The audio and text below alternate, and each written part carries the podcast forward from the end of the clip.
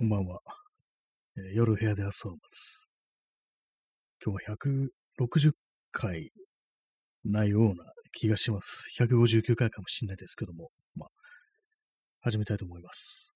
本日はじゅうがつのじゅうさんにちにじゅうさんじろっぷんです。ここふつかばかりあのにじゅうにじはんに始めるっていうふうにしてたんですけども、どっちがいいですかね。なんかにじゅうにじはん、じゅうじはんぐらいからね始める方がいいような気もするんですけども、ちょっとあの、にじゅうさんじでね、少し遅めかなっていうふうに思うんですけど、どうなんですかね。まあ、この辺は、私は別にどっちでもいいんですけども、なんとなくね、こう、じゅうじはんぐらいから始めた方が、なんとなく余裕があるっていうね、なんかそんな気がするんですよね。まあ、どっちでもいいんですけどもね。まあ、皆さんが聞きやすい時間帯にやるっていうのが、まあ、一番大事なんですけども、ただ他の人の放送とかね、聞いてると、結構そのじゅうじはんに始めるっていう人が、まあまあ、多い。で、まあ、それと被らないようにあのにじゅうさんじにしてるっていうね、ところがあったんですけども、どうなんですかね。もうさっきからあのね、じゅうじはん、じゅうじはんって言ったり、にじゅうにじはんって言ったりでね、なんかこう揺れがひどいですけども、なんかね、この辺の統一するのって難しいんですよね。あんまこう、その日常会話でにじゅうにじとかね、なんかそういう言い方ってあんましないですよね。だいたいその対面で人と会ってる場合とか、普通に夜のじゅうじとかなんかいうふうに言うことが多いんですけども、なんかこう話し言葉とその書き言葉というかね、まあ、そういうもののなんかこうバランスというかなんというか結構難しいなと思います。正確な情報を伝えようとするとね、本当こ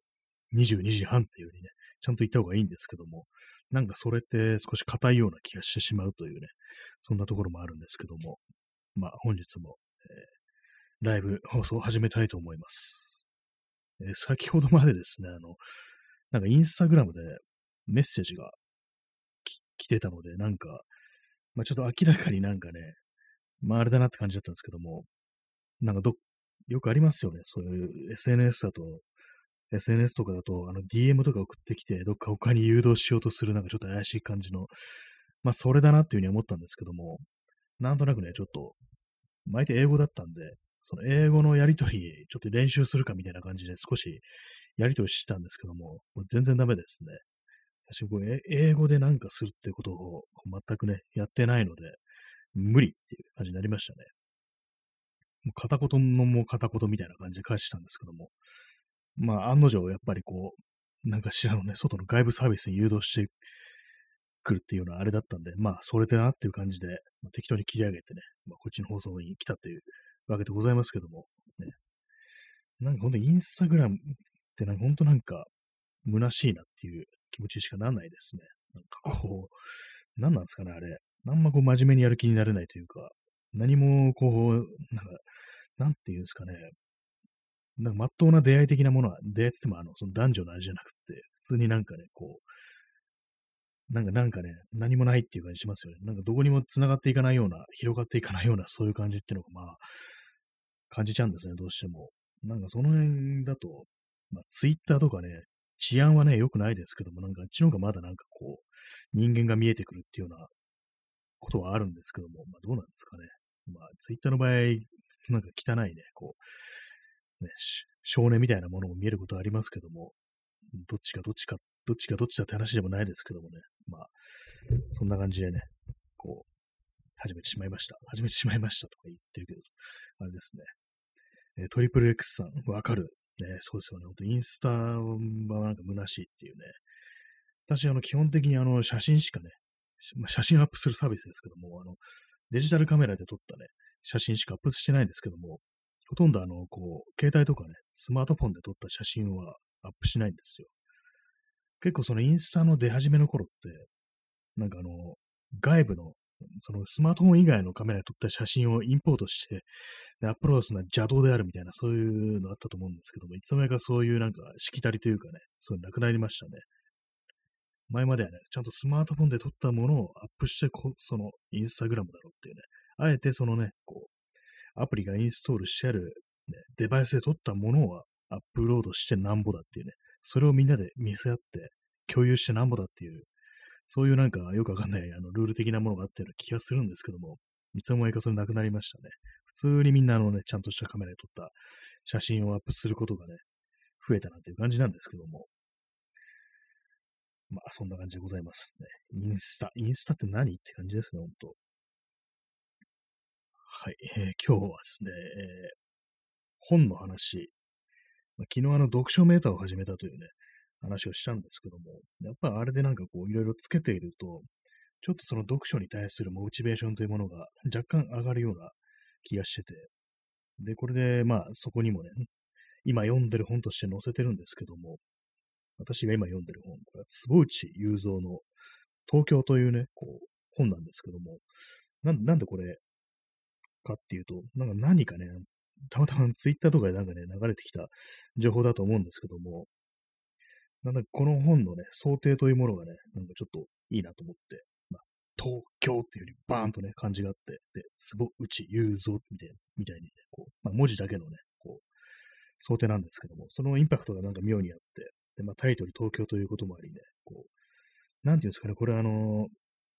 その作者、坪内雄三っていう人は、あの、なんか文芸評論家っていうんですかね、なんかそういう人らしいんですけども、その人のなんかこう、いろいろこう、東京の街に対する思い出だとかね、こう、そういう思い入れみたいなものが語られてるんですけども、まあ、まだそんなに読んでないんですけども、結構まあ、いいですね。主にあの、ななじゅうねんだいから、こう、きゅうじゅうねんだいにかけての、そういう話が多いんですけども、まあ、私の知らない東京っていうものがね、それもあの結構ローカルの目線っていうんですかね、東京生まれの人間の目線というもので、こう、すごくね、こう描かれているというか、結構細かいね、あそこのお店行って、ああでああでこうで、こういう思い出があってみたいなことが結構書いてあるんですよね。自分がよく通ってた通りとかね、道とか、そういうものがね、結構書いてあったりして、なかなかこう、それを思い浮かべながらね、こう、当時の東京っていうのはどういう風景だったんだろうってことを思い浮かべながら読むの、読むのが結構ね、面白いですね。で、まあ、大体まあ、その地名、その町とね、名前とかと、まあ、その町の思い出みたいなものが、こう、エッセイ風の文体で書かれてるんですけども、その中でね、結構、これはなんかいいなと思った、いいなっていうか、こう、すごいね、印象に残ったのが、のがですね、えーっとですね、南千住っていう、南千住という町に、町の思い出みたいな、その時のね、昔あったことっていうことが書かれてるんですけども、まあ、当時、あの、この作者がね、子供の頃は、あの東京スタジアムっていう野球場があったらしいんですよ。南千住に。私なんか聞いたことあるなっていうのがあって、まあ、何で知ったかというと、あの、こちら葛飾区亀有公園前発出所に、こう、出てきたっていうね、なんかこう、主人公の両津のね、子供時代の思い出のエピソードとして、なんかあの、東京スタジアムっていうのが出てくる回があったような気がするんですけども、まあ、それでね、こう、結構なんとなくの感じっていうのはね、知ってたんですけども、で、まあ、それに、まあ、まつわる思い出で、こう、まあ、その北千住の街の思い出ですね。その北千住の街に、こう、まあ、大学の同級生で、の女性がいて、で、非常にこう、仲が、仲が良かったと。で、まあ、そのね、その女の人のことがね、結構その、まあ、そういう関係ではなかったんですけど、男女の関係ではなかったけども、なんとなくちょっと好きだったみたいな、なんかそういうようなね、思い出が描かれていて、で、そのね、なんか結構、関係性というものがなんかすごく微妙な感じでね、なんか、あれなんですよね。結構なんかね、あのー、作者からしたら結構情けないようなね、ことも書いてあったりするんですけども、まあ、どんな感じかっていうと、あれですね、あの、一緒にね、こう遊んだりしてて、まあ、帰りその南千住の家まで送っていくっていうことがね、たびたびあって、まあ、それも友達と何人かとかじゃなくて、普通にあの、ね、その人と自分の二人だけっていう感じで送っていくことがあったんですけども、で、こう、まあ、気が合うもんですから、その、帰っていく途中とかでね、いろいろまあ、楽しく話をしながら、こう、送っていくんですけども、で、こう、家が近づくと、ね、もっとね、喋ってたいっていうね、もっと一緒にいたいっていうね、気持ちでなんか、寂しくなっちゃって、で、まあ、そういう時って大体酔っ払ってるもんですから、まあ、そのなんか、ダダをこねるっていうね、まだね、帰りたくない。もう少しね、こう、喋りたいっていう感じで、なんかこう、その家の近くの路上とかでね、こう、おしゃべりするなんてことあったけど、今思えば彼女にとっては迷惑でしかなかっただろうみたいなことをね、書いてたりして、で、まあ、そういうね、ちょっと微妙な関係なんですけども、まあ、その、彼女の方がね、その女の人の方が、こう、車の免許を取るっていうような感じになって、で、まあ、その家まで送っていくんですけども、送っていったのに、こうね、その家の近くの路上でね、なんか、まだね、なんか寂しいから帰りたくないみたいなこと言ってね、なんかダダをこねるというかね、まあその当時なんかこう、酒に酔ってこう、ね、酒乱みたいなね、そういう系があったみたいなこと書いてあって、で、まあなんかこう、ね、ごちゃごちゃ言ってたらしいんですよ、この作者は。で、まあ結局その彼女がね、運転する車にこう、ね、乗って家まで送ってもらうっていうね、そのね、その女性をね、送りに来たはずなのに、なぜか自分が送ってもらうっていうの、めちゃくちゃな状態になるっていうね、ことがあって、非常になんかそんなバカな話があるかって話なんですけども、さっきまでね、こう、ダダをこねてた、寂しくてダダをこねてたのに、こうね、いざそうから、その女性と一緒に車に乗ってね、こう、送ってもらうなんてなると、まだね、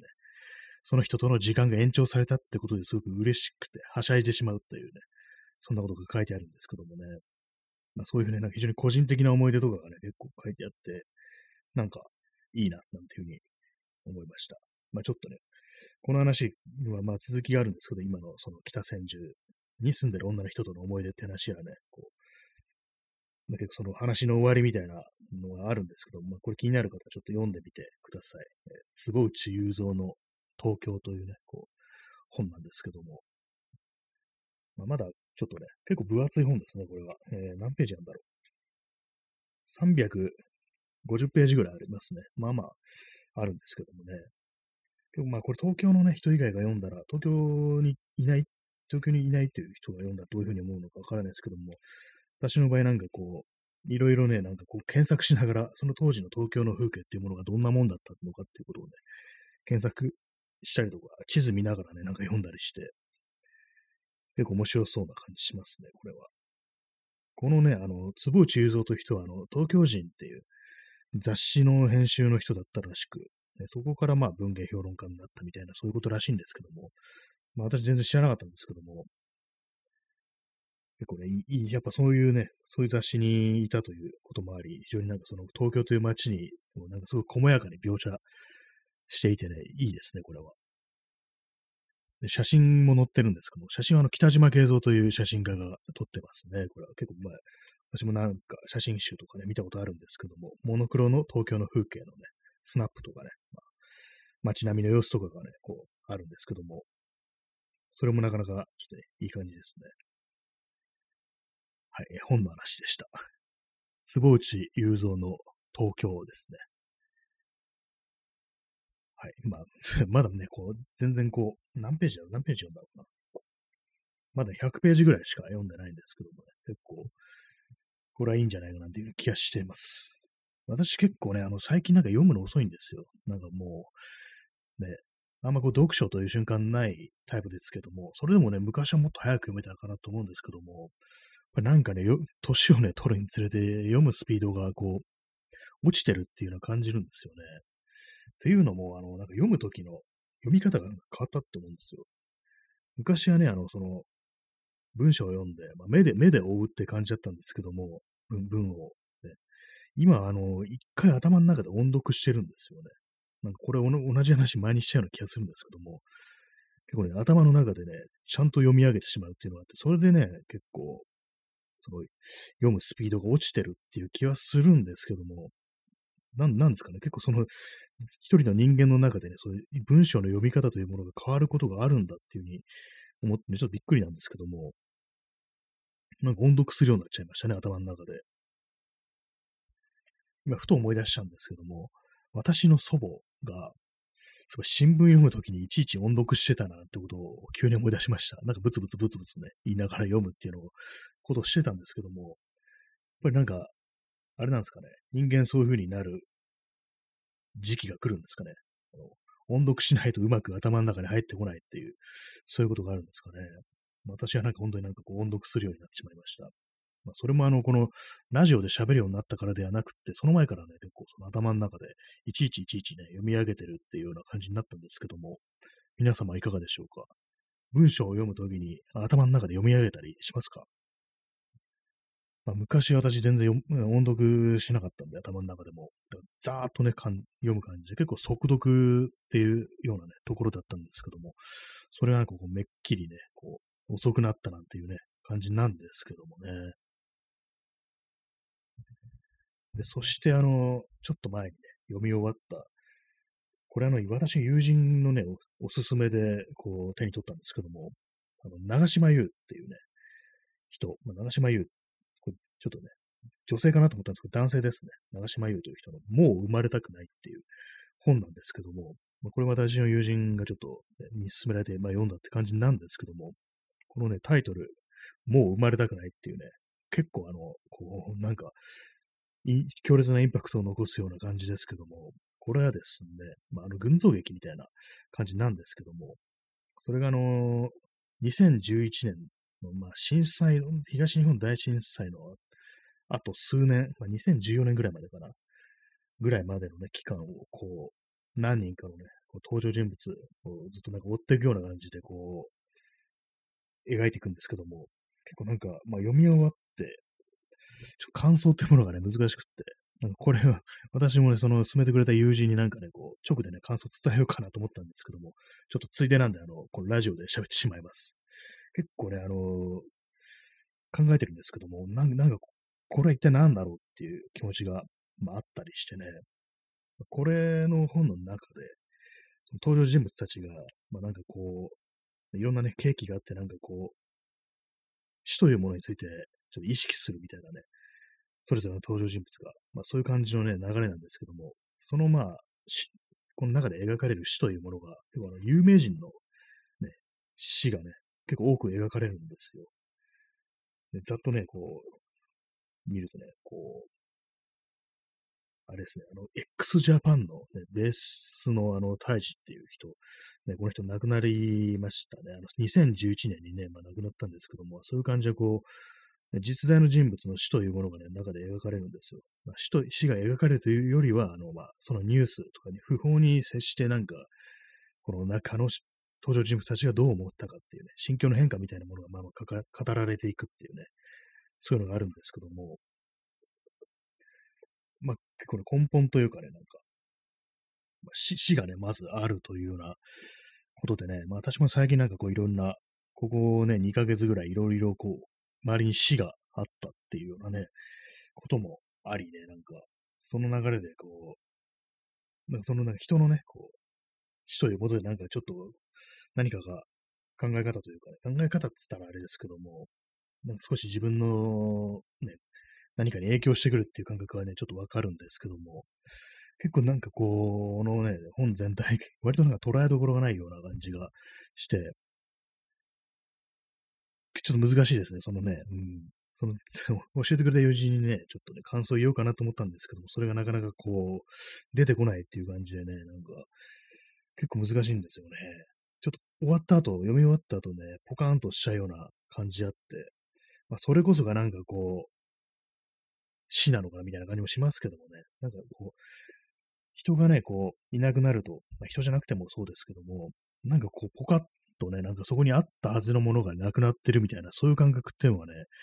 結構あったりして、まあ結構私のね、こう、知ってる人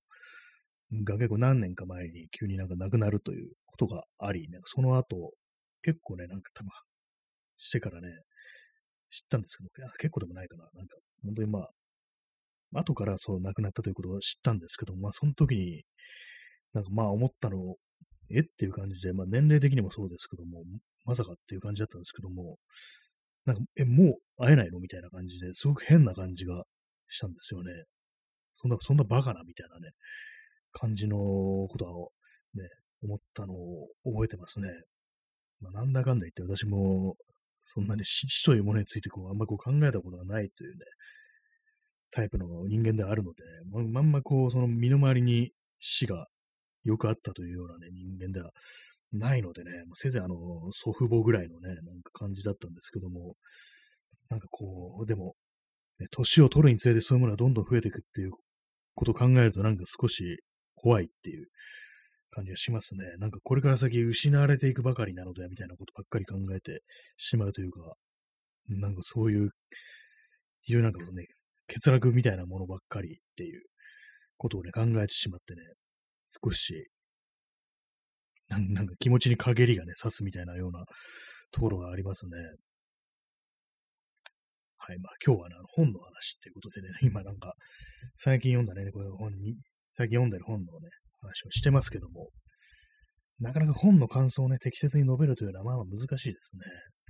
結構もう子供の頃、読書感想文なんてもありましたけども、学校とかで。あれもなんか大苦戦してましたからね。結局なんかその、最終的にはね、こう、先生とかね、まあ、大人が喜びそうなことを書くっていう、そんな感じになってしまってたような気がするんですよね。あまりこう自分で正直に何を思ってたかとか、そういうことはあまり書いた覚えがありませんね。まあだからなのか何なのかわからないですけども、大人になってもそういう、ね、本を読んだことに対する感想というものに、感想というもの、何を言っていいのかちょっとね、未だによくわからないというところがあるんですけども、結局まあ本、ね、本、本でも何でもそうですけども、映画でも、まあ、この作品は何を言いたかったのかっていうね、ことを結構考えてしまいがちですけども、なんかそれもね、どうなんだろうっていうね、気もしますね。まあ文字の集まりは文字の集まりでしかないみたいな、そんなような考え方もあるかもしんないですけどもね。うん、難しいですね。な何かしらこう、まとまった考えというものをこう開陳せねばならないのだみたいなことを、その本というものはね、こう、に対して思ってしまうのがあったりして、まあ映画とかでもそうですね。なんかこう、音楽とかだったらね、結構まあ、快楽的な側面というものがね、結構強いというか、まあ、気持ちいいっていうね、聴いてて気持ちいいっていうね、なんかこう、いい気分になるっていう、そういうものがね、結構、まあ、あると思うんですけども、非常にこう、本だとかね、映画というものが、まあ、理性的なものであるっていうね、こう肉体的なものではないっていう、そういうのもあったりして、なんか妙に変に考え込んでしまう、変に考え込んでから、こう、なんか感想を述べないといけないのかなみたいなこと思うんですけども、でも絶対こう、なんか読んでる、読むことの快感みたいなものも結構あるっていうふうには思いますね。ちょっと何言ってるのかわかんないですけども、まあね、こう、まあ、このラジオもそうですね。こうなんかね、こう、筋の取ったこと言わなくても、適当にこう自分の口から出てくるまんまにしてるっていうのも、まあ、一つのこうね、快楽に近いものがあるんじゃないかなというふうに思ったりします。あんまりこう私も考えてこれ放送喋ってるわけでもないんでね、あれなんですけども、なんかこう自分が思ってるのか思ってないのかよくわからないようなそういうことをね、こう口が動くに任せてこう喋っていくっていうのもなんかちょっとしたね、なんか快感みたいなものをね、感じるときも た, たまにはありますね。はいね、本の話をしてると言いながらなんかこう適当な感じになっちゃってますけども、まあ、あの坪内雄三のね、東京と、あと長島優のもう生まれたくないという本を読んでいるという、そんな話でございました。ね、皆さんもなんかこう、最近読んだ本でこれが良かったとか、そういうのあったりしたら教えてください。お便りとかでね。はいね。まあ、あれですね。ほんと、まあ、あれなんですよ。本当読むのがね、遅くなってるということもあり、結構そのね、私、いろいろ図書館とかでね、本借りることが多いんですけども、結構ね、読み切らずに返してしまうということは大変多いですね。まあ、図書館は大体ね、あの、返却前ににしゅうかんで、まあ、延長できていっかげつってところなんですけども、結構ね、あの、いっかげつもね、延長しといて読み切れないなんてことが結構ありますね、私は。で、まあ、それもあの、なんかこう、何冊も借りてきて、なんか同時進行的に結構読んじゃうんですよ。いっさつをこう、これ読むぞって感じで読み切るっていうのが、こうあんまなくて、なんか同時にね、同時になんか何冊も読んで、こう、どれも中途半端に終わるなんてことが、まあまああるんで、まあそういう感じでね、こう読み切れな、読み切れなかった本っていうのは、私はあの読書メモにもメモってないんでね、残してないんで、そんな感じなんで、あの、まあ昨日話したね、読書メーター、読書メーターにね、こういろいろこう読んだ本とか登録してるんですけども、思い出せる限り、結構まあ取りこぼしあるだろうなっていう、そういうことはね、思ったりしますね。でもあの、読書メーターっていうね、まあ、サービスは、まあ、他のユーザーのね、こう、読んでる本だとか、まあ、それをね、その人たちのね、マイページってやつですね、そういうの見れるんですけども、昨日私、あの、にひゃくごじゅう、にひゃくさんじゅっさつかな、なんかそのぐらいしかね、読んでる本なくって、これが多いのか少ないのかってことを結構考えたんですけども、でも他の人のね、アカウント見てみると、結構まあそのぐらいの人が多いですね。にひゃくさつ台っていう人が多いんで、まあ別に普通なのかなと思ってたんですけども、さっきあのちらっとなんか、ね、他の人のアカウント見たらあの、にせんごひゃくさつというふうにバーンって出てきて、あ、これが読書家かみたいなこと思いましたね。まあそのにせんごひゃくさつというのも実は少なかったりしてなんてことをね、ちょっと思っちゃうのかもしれないですけども、どうなんですかね。皆様、ね、どのくらい本というものを読んでますか？まあ、まるっきりね、読まない人という人もいますけどもね。確かあの、オアシスのノエル・ギャラガーは本読まねえとかなんか言ってましたね。なんかインタビューで。全然関係ない話ですけどもね。なんかあの兄弟、ね、ギャラガー兄弟、なんか意外ですけども、弟のリアム・ギャラガーはね、割と本を読んでいるなんてことをね、なんかなんかのインタビューでね、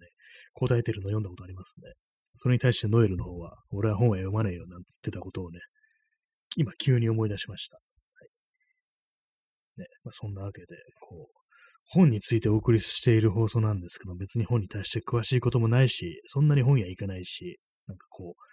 本という物体に対して非常になんかね、こうフェティッシュな思い入れがあるかというと、全然そんなこともないっていうね、感じなんですけども、私が唯一で、ね、唯一って言ったらあれですけども、本の中でなんかこう、見てて、ちょっと考えみたいなものにね、ふけてしまうページがあるんですけども、それは何て言うんですかね、これはあの、奥付けって言うんですかね、本の一番最後の方の、あの発行年月日とか、まあ、発行所、まあ、それを出した出版社のね、名前とか、あとまあ、作者とか、まあ、編集だとか、想定をした人だとか、まあ、そういうのがね、書いてあるページが、なんかこれ見てると、なんか妙にね、なんかこう、メローな気分になる。あ、すいません、このメローっていうのはですね、あの、私のね、こう、私の周りでだけで使われる、なんか独特なメローのね、こう、使い方なんですけども、要はあの、誤用なんですけども、誤った使い方ですね。なんていうかこう、センチメンタルな気分になるっていうね、そういう感じでこうなんかメローっていうようなこと、ね、間違った表現をすることがあるんですけども、なんか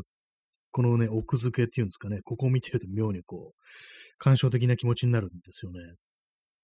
まあ、っていうのも私、幼い頃とかね、子供の頃に結構ね、家にある古い本とかをね、こうめくってて、まあ、内容とか本当によく、ね、よく理解できなくっても、最後の方のページを見て、でも何年何月にこう発行されましたっていうのがあるんですけども、それがなんかすごく古いね、こう自分の生まれるずっと前のこう日付だったりすると、なんかね、その時代というものにこう、自分の知り得ないこう、時というものにこう思いを馳せて、なんか、そうか、この本はね、自分が生まれるよりも前からずっとあったんだみたいなことをね、考えるってね、そういうなんか考えることがあったんですよね。その延長でなんかこう、その今でもこの奥付けのページを見ると妙に、センチメンタルな気分になるというね、なんか時の流れみたいなものをね、感じるっていうのがあるんですよね。えー、トリプルレックスさん、ええやん、ありがとうございます、ね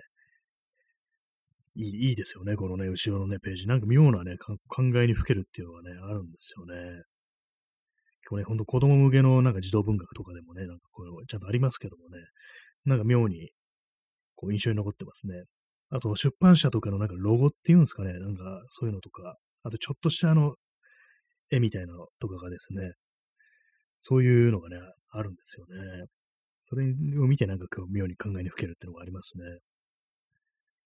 あ、ワントゥーさん。あ、お初ですね。いらっしゃいっていう感じですけども、えー、こんばんは。初めてお聞きしております。ありがとうございます。坪内さん亡くなりましたよね。少し前ですか。あ、そうなんですね。あ、知りませんでした。全然。亡くなったんですね。まあ、それもあって私のツイッターのタイムラインに、ね、流れてきたのかな。なんか全然こう前後のね、なんかその感じ読んでなくて、こう、署名とかだけを見てね、なんかちょっと面白そうだなって感じで、まあ手に取ったんですけども、あ、なくなったんですね。知りませんでした。ああ、なるほど。それ関係で、まあ、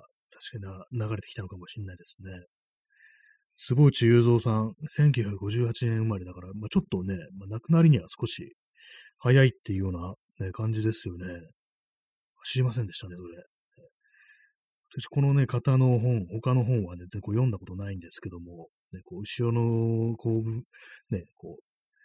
その坪内雄三という人の出してる本というものがね、こう、出てるんですけども、局史的東京名所案内とか、なんかそういうね、ちょっと気になるような本が結構あったりしますね。あ、亡くなったんですね。知りませんでしたね。ありがとうございます。教えていただいて、なんかちょっとね、この、作者というものに少し興味ができたところだったんで、あれですけどもね、なんか結構いろ、まあ、いろんなところでね、まあ、さっきあの死についてのね、本の話をしましたけども、また新たにこう、また訃報に触れたというような感じでね、もう全然私、あの、この坪内雄三というかね、方がこう、現役バリバリの人だと思ってね、これ本読んでたんでね、なんかこう、急に今までね、あって当たり前のことが、はい、えー、さっきあの、ちょっと、ぶつ切れで終わってしまったので、またあの、延長しました。えー、ラジオネームあの、ワン、ツーさんからね、こう、先ほど話しました、あの、坪内雄三という方ね、こう、亡くなったというね、情報をね、いただいたということで、ね、あのー、ね、まさに今自分がこう、現役バリだ、バリバリだと思ってね、こう、読んでた本の作者が亡くなってたという、ね、ことを知って、なんかちょっとね、面食らったというか、びっくりしたという感じなんですけどもね、さっきもあの、人が死ぬ不法というものに接してなんかこう、なんか思うところがあるとか、なんかそんな話をしたんですけども、まさにこう、そういう話をしている放送で、リアルタイムで、え、この人もう亡くなったんだみたいな感じでね、知るっていうね、なんかちょっと不思議な感じのことが起こったっていうね、ところなんですけども、ね、えー、ワントゥーさん、えー、情報ありがとうございます、ね。お初のね、ワントゥーさんという方に、まあこう、坪内雄三というね、この東京という本の作者がもう亡くなったということをね、聞いたんですけどもね。そうなんですね。なんかこう今、もう手に取ってね、その東京というね、こう、坪内雄三の本、東京という本を、ね、こう手に取って見てるんですけども、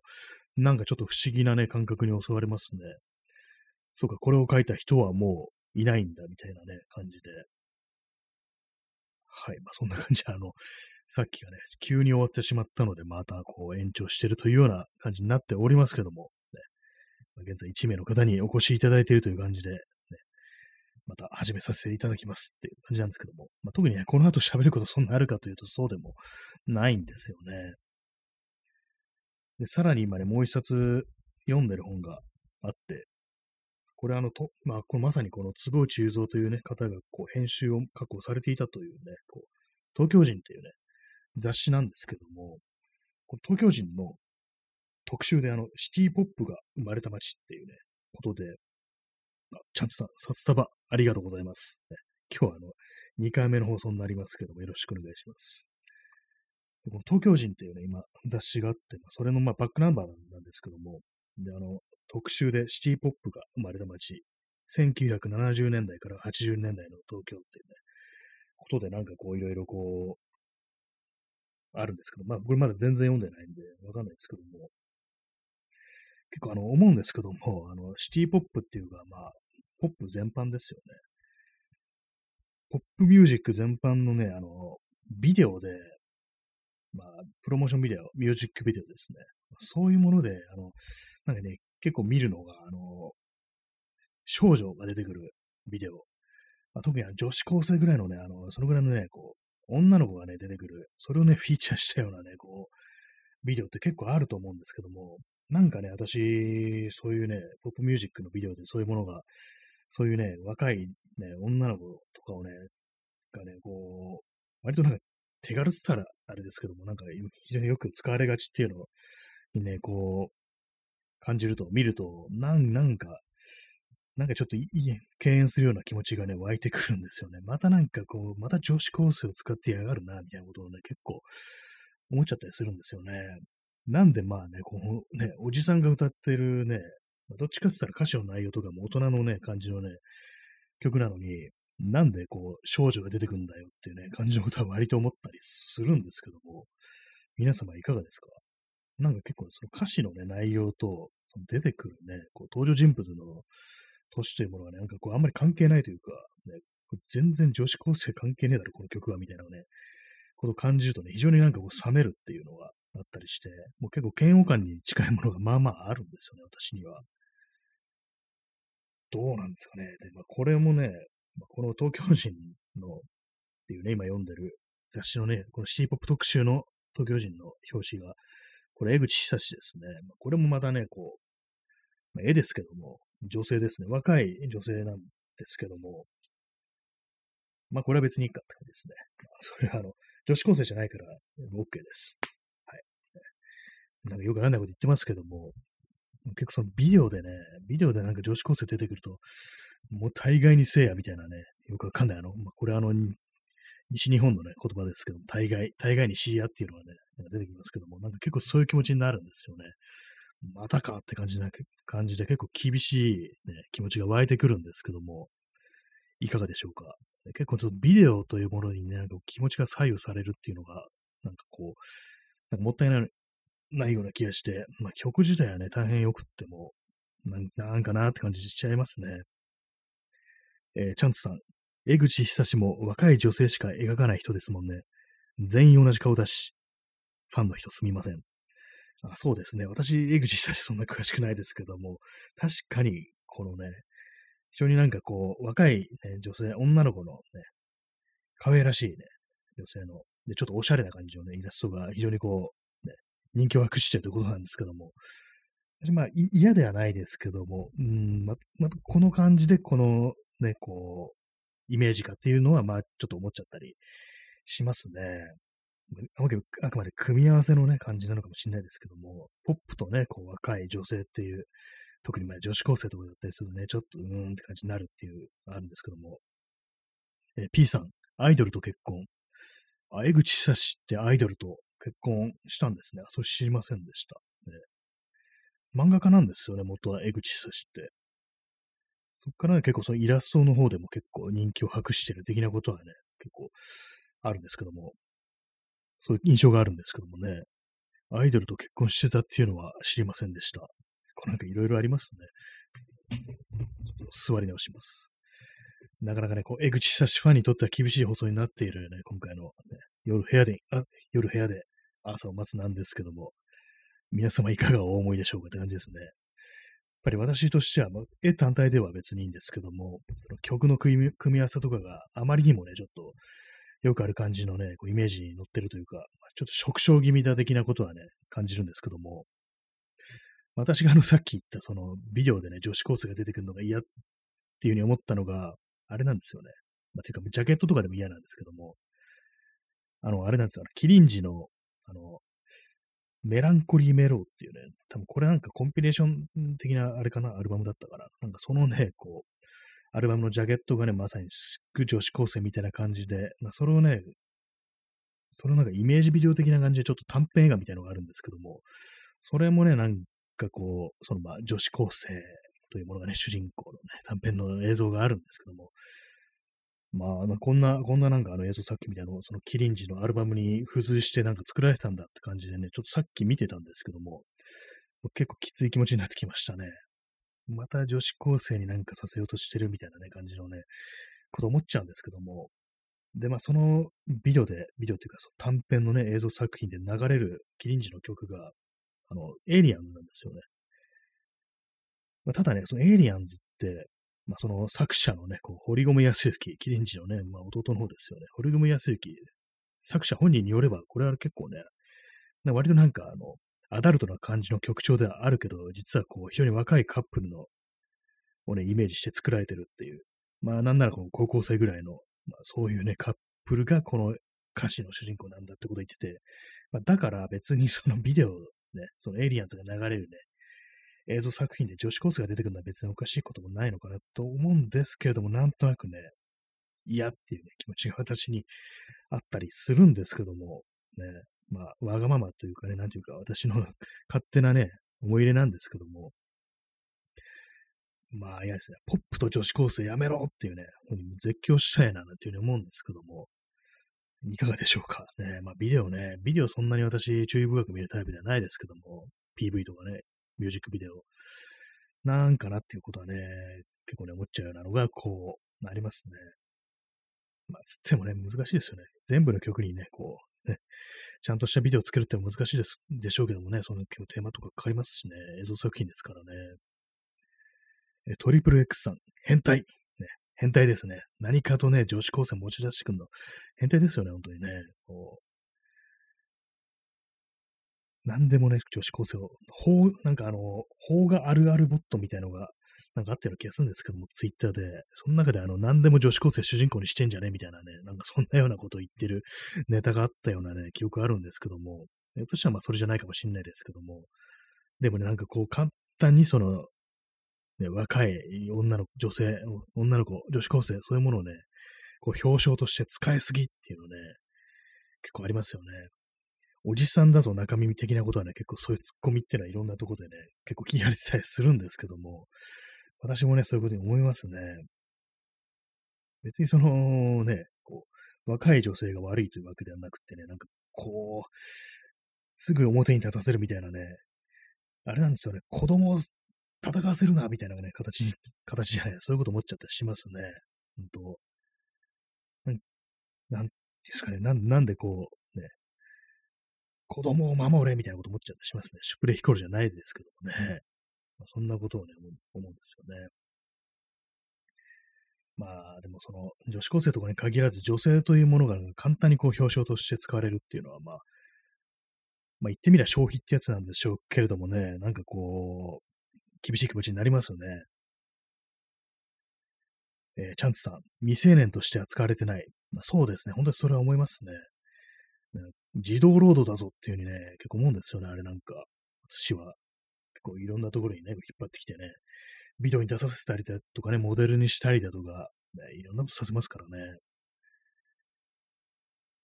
結構その、まあ、シンガーとかね、そういうまあ普通に歌をね、歌うというね、そういうまあ表に立つ役割としても、結構ね、若干なんかね、じゅうななさいとかなんかじゅうろくさいとかなんかそういうなんか非常にまだね、学校に通うような年齢のこ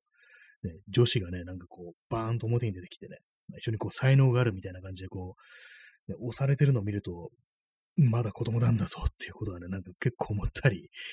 私するんですよね。あとこれ前にも言いましたけども、あの一時期あの、バブルダンスって、あの、どっかの高校のダンス部が、なんかあの、昔のね、なんか、荻野目洋子でしたっけなんか、あの、なんだか、ダンシングヒーローだったかなんだか、結構、まあ、昔の曲、まあ、そう、踊れる曲とかをね、使って、それでなんか、すごくバブルっぽいダンスを踊るなんていうのが、非常にこう、好評を博したなんてことありましたけども、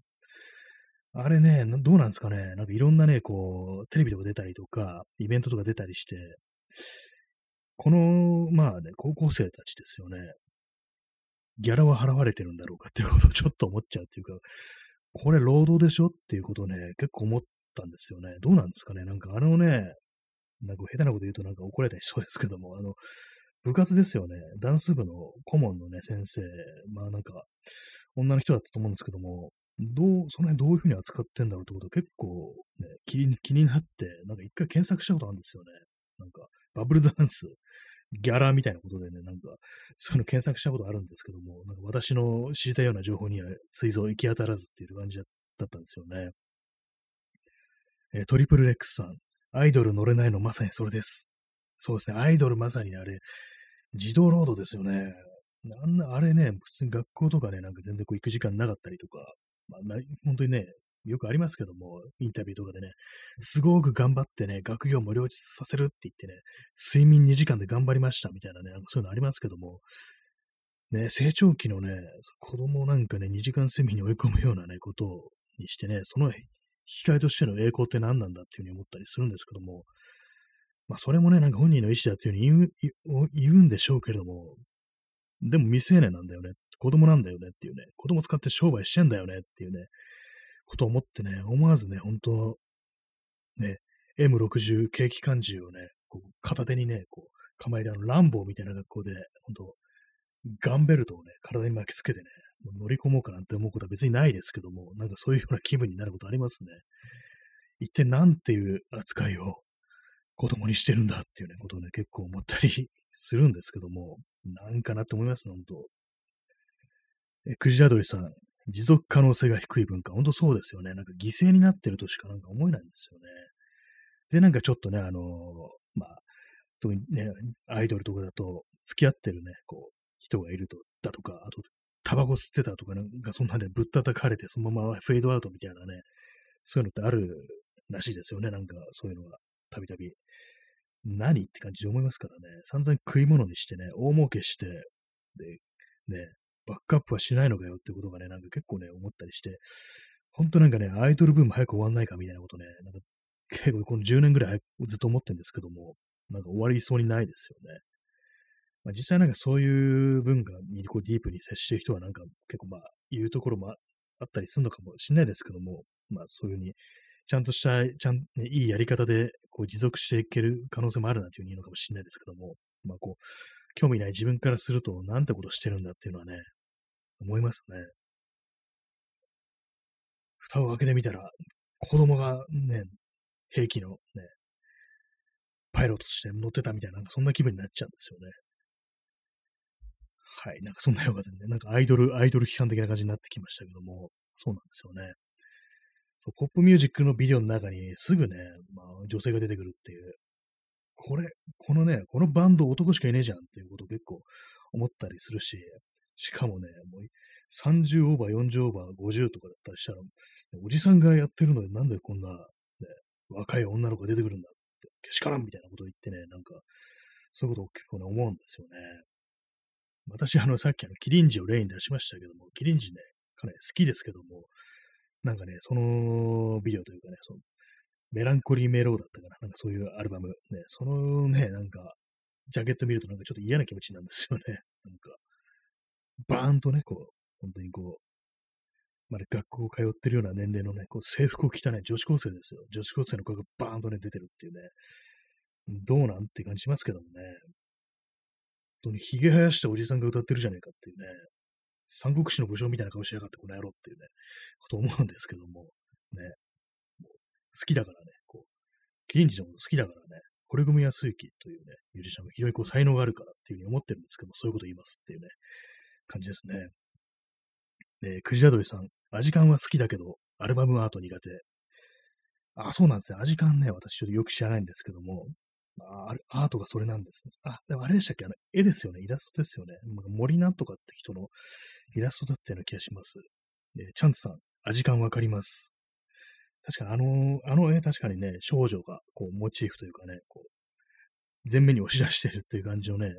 だったような気がします。ちょっと、ね、私も全部はこう、把握しないんですけども、確かにあの、すごくこう、毎回毎回、ね、こう、結構いいコンビの、ね、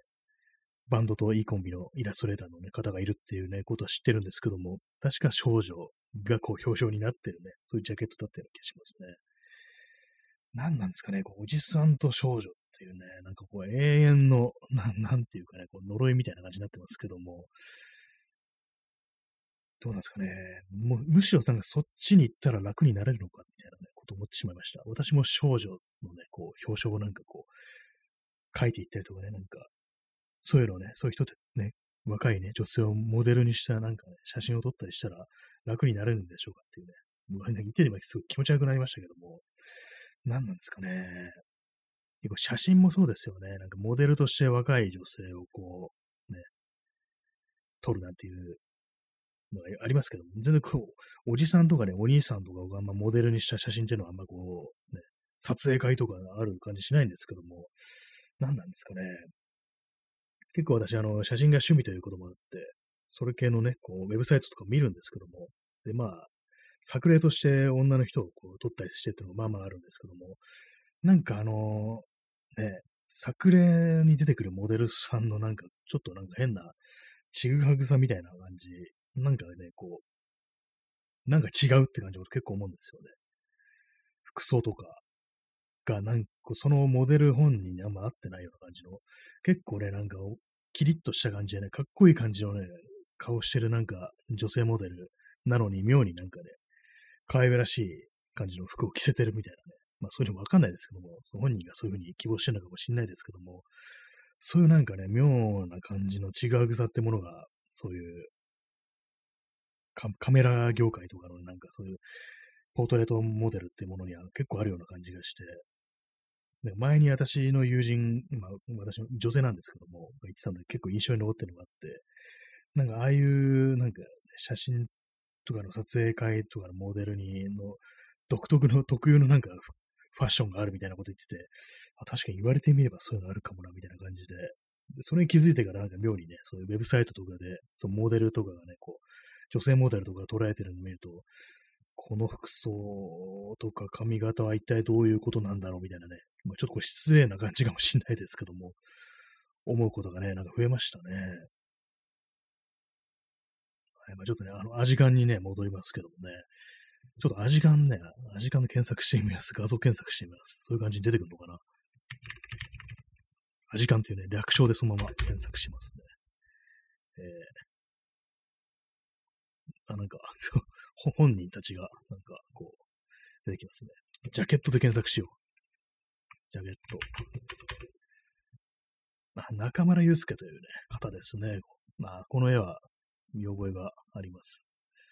確かに、こう、ざっと見てみると、すべて少女は、ね、その中に、まあ、あのね、セーラー服を着た女子高生みたいなもの結構大々的にフィーチャーされてるような感じの絵があって、まあ、非常になんかよく、ね、できてるというか、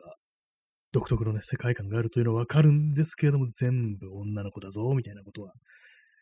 結構思いますね。なんだ今の喋り方って感じですけどね、今。全部女の子だぞーってね。なんか、そうですね、大半そうですね。この画像検索でヒットする限り、うん、っていう感じにはなりますね。はいね、なんか本当なんか思いますね。いろんなね、絵に、こう、簡単になんかこう、若い女性が使われすぎであるみたいなね、ことを思ってしまったりするんですけども、ね、何なんですかね、こう、今、ふと思い出したんですけども、昔、あの、ゴッホが、あの、一時期画学校に通ってるった時があって、で、まあ、それで、あの、まあ、モデルをこう、デッサンするっていうかね、描く時があったんですけども、その絵を描いた時に、ひょっとしたらあの、石膏像とかだったかもしれないです。それの、女性のね、体をなんかこう、非常になんか、あの、すごくね、スリムな感じじゃなくって、ちゃんと肉がついてる感じに描いたら、君の描いてるそれは違うみたいなね、ことを言われて、でまあ、そういうふうに言われたことに非常に憤慨して、実際ね、女性の体というものはね、そういうふうになってるんだから、それをそのまま描いて何が悪いんだっていうような感じで怒ってなんかやめたなんていうね、そんなエピソードがあったような気がするんですけども、なんかこう、あれですよね、こう、スラッとしたね、モデル体型の女性、しかもそれもね、まだ学校に通ってるような年齢の、ね、年はもゆがぬ子供が、このようなね、形で、こう、ダーッとね、こう、出てくると、なんかな、みたいなことはね、思っちゃったりしますね。まあ、これはまだ、絵だからまだ、ね、絵だからっていうような意識ももうちょっとありますけども、自分の場合、その現実のね、こう、あれですよ。なんか世、世の思うね、おじさんの思う、ね、清楚な女子高生というものが、なんかこう、そのままね、具現化したような感じのモデルとかが出てくると、いいのかってことに思ってしまいますね。こんなね、こんなことが、こんな人間が存在していいのかっていうね、言ったらその実際に存在しているそのね、こう、モデルのね、人たちに悪いんですけども、絵をそのまま現実にするんじゃないっていうね、ことをね、なんかちょっとめちゃくちゃな感じですけども、ちょっと思っちゃったりするんですよね。何か違う、これは間違ってるっていうようなね、ことはね、結構思ってしまったりしますので、あの、もしね、気になるという方がいたら、どんなんだっていうのが気になる方がいたら、YouTube でキリンジ、メランコリーメローでね、検索して、で出てくるビデオとかね、そっからあの、芋づる式になんかその感じの、その、女の子たちがね、出てくるような、そういうものが女子高生ぐらいのね、子たちが出てくるようなビデオっていうのが割となんかザーッとヒットするんで、それを見てもらえると、あ、こういう感じねっていうのが分かっていただけるかと思います。なんかね、こう、あれですよね、本当になんかこう、ビデオとかで、こう、そういうような感じでね、女性とかがよくね、出てきたりするような、ね、曲で、あった、ピーブイ とかあったりするんですけども、実際それがかかるようなね、クラブのパーティーとかね、イベントとか行くと、全員髭を生やしたおじさんっていうのがありますからね、実際そういうのが、ね、な、なんなんですかね。ありますよね。ありますよって言ったら、まあこうね、自分はもう本当に少ないね、回数しかそういうクラブとか行ったことないんで、あれなんですけども、行ってみたらみんなこう、髭、メガネ、坊主みたいなね、ありますからね。そういうところでかかる曲のビデオに、そんな風に女子高生とかフィーチャリングしていいのかっていうね、ちゃんとね、おじさんを出せよ、この野郎っていうね、ことは思ったりしますね。まあ、じゃあお前が出ろやって言われるとちょっと困ったりするんですけども。ね、はい、ね、以上、若いね、女性とかをこう戦場に出すなというね、話でございましたけどもね、チャイルドソルジャーやめろっていうね、少年兵を使うんじゃないっていうね、話でございました。ね、そうなんですよね。本当になんか若いね、こう、子供たちがそういうビデオに出てくるのは、これ、これは労働だからっていうね、思ったりしてね、そういう人前に出させるようなことをね、するっていうね、まあ、あるんですけど、まあ、人前に出なくても、常にそういう、まあ、若い、若くなくても、その女性というものはね、本当にこう、生まれた時から何かしらこう、消費というもののなんか目線というかね、なんか矢面に立たされるっていう、そういうことは、まあ、あるんでしょうけども、なんかそういうものがね、はっきりとなんか形となって現れると、やめてくれっていうようなことはね、ちょっと思っちゃったりするというか、ね、嫌悪感というものがまあまあ、ありますね。シティポップは女性を表彰に使うのをやめろっていうね、こうデモ行進でもしようかななんていうことをふと思いましたね。まあ、安直であるっていうようなこともね、あると思うんですけども、な、なんか、またこのイメージかっていうのはね、もんでね。まあ、かといってね、なんかこう、おじさんが出てきたりしたら、この逆にそれまたおじさんかいとかなんか言い始めるのかもしれないですけどね。はいね、以上、おじさんからのね、一言でしたというね、話なんですけども。まあ、そんな感じで本の話から急にあの、ね、女性、女子高生を使うんじゃないというね、なんかこう、ポップ界に対するね、なんか、苦言みたいな感じになりましたけれども、ね、そんな感じでお送りしてまいりました。今日ね、今日普通にさんじゅっぷんで終わるつもりだったんですけども、なんかさっきはぶつ切りだったんで、ね、にかいやるという、ね、感じになりました。本日もいちじかんの、ね、放送になりましたけれども、いかがでしたでしょうか。なんか結構ね、そういろんな話があっちこっち行きましたね。最初は本の話をしてて、ね、そこからなんかこう、不法というものにこう指して生まれるなんかよくわからない感情みたいなものの話をしたんですけども、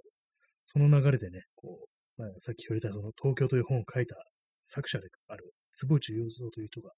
亡くなっているというね、ことをこう、リスナーのね、ワントゥーさんからのコメントで初めて知ったというような感じで、なんか、妙なね、感じの放送になってますけども、なんかこう、リアルタイムでなんかこう、えっていう感じのね、ことを知るっていうね、放送になりましたけども、